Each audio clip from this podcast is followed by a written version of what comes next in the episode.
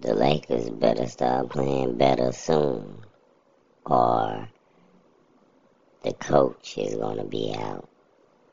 Because that's how the NBA is.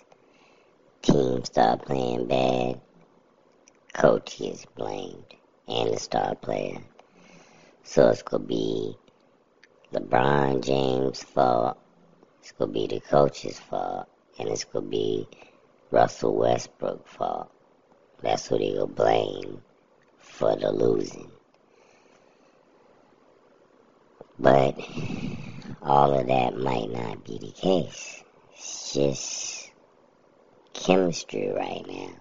It's still the beginning of the season. You know, give them some more games and see what happens. Don't fire the coach yet. But he probably might get fired later on today or something. Who knows?